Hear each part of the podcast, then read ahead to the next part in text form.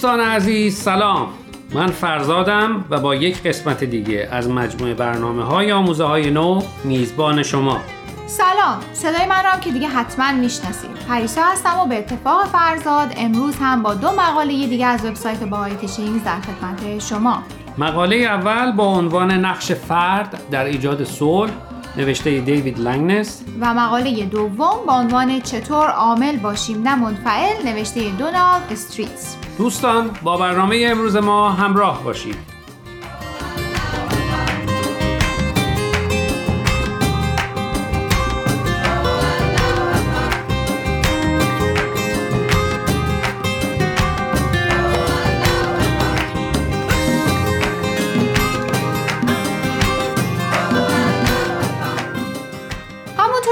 برنامه اعلان کردیم. مقاله اول امروز رو دیوید لنگنس نوشته با عنوان نقش فرد در ایجاد صلح. دیوید لنگنس برای وبسایت Bahai Teachings هم مقاله می نویسه و هم وظیفه ویراستاری مقاله های دیگران رو به عهده داره.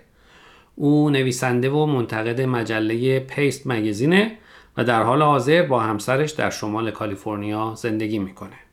دیوید مقالش رو با اشاره به این مطلب شروع می‌کنه که از دیدگاه آموزه های بهایی سوخت موتور پیشرفت بشر از نگرانی جمعی برای یکدیگر تامین میشه. معنی این جمله رو باید برای من و شنونده ها روشن کنی. خب به زبان ساده اینه که صلح و وحدت بین بشر بدون فداکاری های بیچشم داشت همه ما امکان پذیر نیست. رسیدن به اونچه که دنیای امروز نیازمندش هست یعنی وحدت و صلح بدون عشق به همدیگه. عشقی که فقط محدود به کلام نیست و در عمل هم ابراز میشه امکان پذیر نیست. فکر می‌کنم تقریبا همه ما در اینکه صلح و آرامش می‌خوایم با هم موافقیم. اما سوال اصلی اینجاست. هر کدوم از ماها شخصا حاضریم برای رسیدن به این هدف چه کنیم؟ داری کارو سخت می‌کنی یا؟ چرا؟ البته که سخته. همیشه وقتی حرف از صلح و وحدت میشه انقدر دور از دسترس به نظر میاد که همیشه فکر می‌کنیم کاری از دست ما به تنهایی بر نمیاد و یکی دیگه باید پیش قدم بشه. دقیقا. معمولا سب می‌کنیم یکی دیگه دست به کار بشه و ما دنبال رو. من فکر می‌کنم نکته مقاله دیوید لنگنس هم همینه. اینکه این بار باید اول از خودمون شروع کنیم. این قسمتش رو که همه ما خوب می‌دونیم اما چطوری؟ دیوید در مقالش به قسمتی از صحبت‌های حضرت عبدالبها پسر ارشد حضرت بهاءالله اشاره می‌کنه که مضمونش اینه هر کدوم از ماها باید وسیله روشنی بشر باشیم. هر پیشرفتی منوط به دو باله یکی علم و دیگری عمل.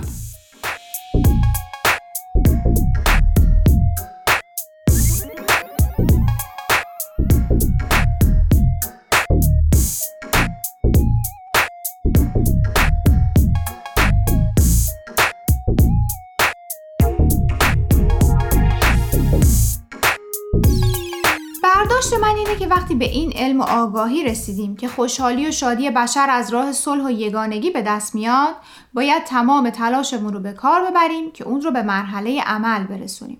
هر کدوم از ما در هر حد و توانی که می‌تونیم. و البته نکته دیگری که بهتر همیشه به خودمون یادآوری کنیم اینه که اول از خودمون شروع کنیم. وقتی بتونیم از درون شاد باشیم در آرامش به مراتب بهتر آمادگی اون رو داریم که به دنبال راههایی بگردیم تا شادی و آرامش درونی خودمون رو به دیگران هم انتقال بدیم.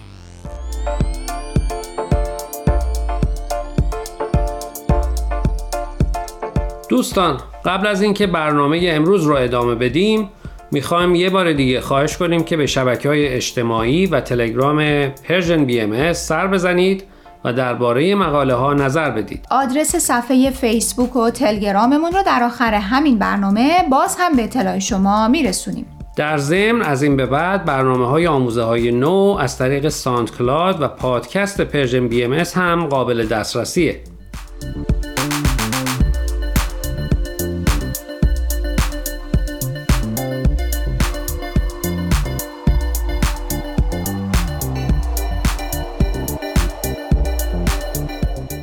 دوستان امیدواریم قسمت اول برنامه امروز رو پسندیده باشین در قسمت دوم به معرفی مقاله با عنوان چطور عامل باشیم نه منفعل نوشته دونالد تی استریتس می‌پردازیم دکتر دونالد استریتس دکتراش رو از دانشگاه ماساچوست گرفته و به مدت 14 سال با برنامه آموزشی انیسا که الهام گرفته از آموزه های بهایی کار کرده. دکتر استریتس مقالش رو با این مطلب شروع می‌کنه که بعضی خودشون عاملن. یعنی اگه چیزی می‌خوان خودشون به دنبالش میرن و همه کاری می‌کنن تا به دستش بیارن. برعکس بعضی دست روی دست می‌ذارن و میشینن تا از آسمون چیزی جلوی پاشون بیفته. یعنی منفعلن اینطور که نویسنده مقاله میگه برای رسیدن به هر چیزی که می‌خوایم باید چهار مرحله رو طی کنیم. اول تصمیم بگیریم که چیزی رو به دست بیاریم. اراده قوی داشته باشیم که در مسیر تصمیمی که گرفتیم قدم برداریم. برای به دست آوردنش به اندازه کافی وقت بذاریم. منابع لازم برای به دست آوردن اون رو هم داشته باشیم.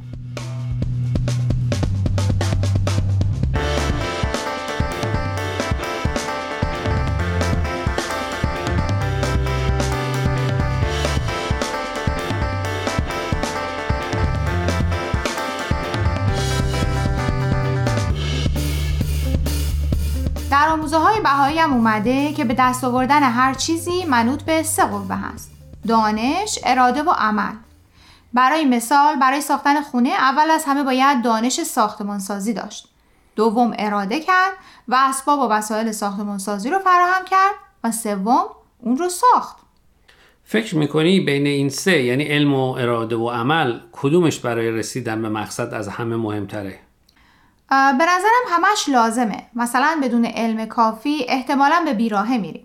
بدون اراده علممون به هدر میره و بدون عمل فقط در حد حرف میمونیم. اینا همه درست. اما اگر فقط بخوای روی یکی دست بذاری به عنوان مهمترینشون کدوم رو انتخاب می‌کنی؟ اراده. چرا؟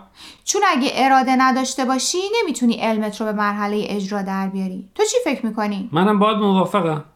و البته همیشه اونای موفق هستن که کار رو به نحو احسن انجام میدن. یعنی به بهترین نوعی که فکر می‌کنن براشون امکان پذیره.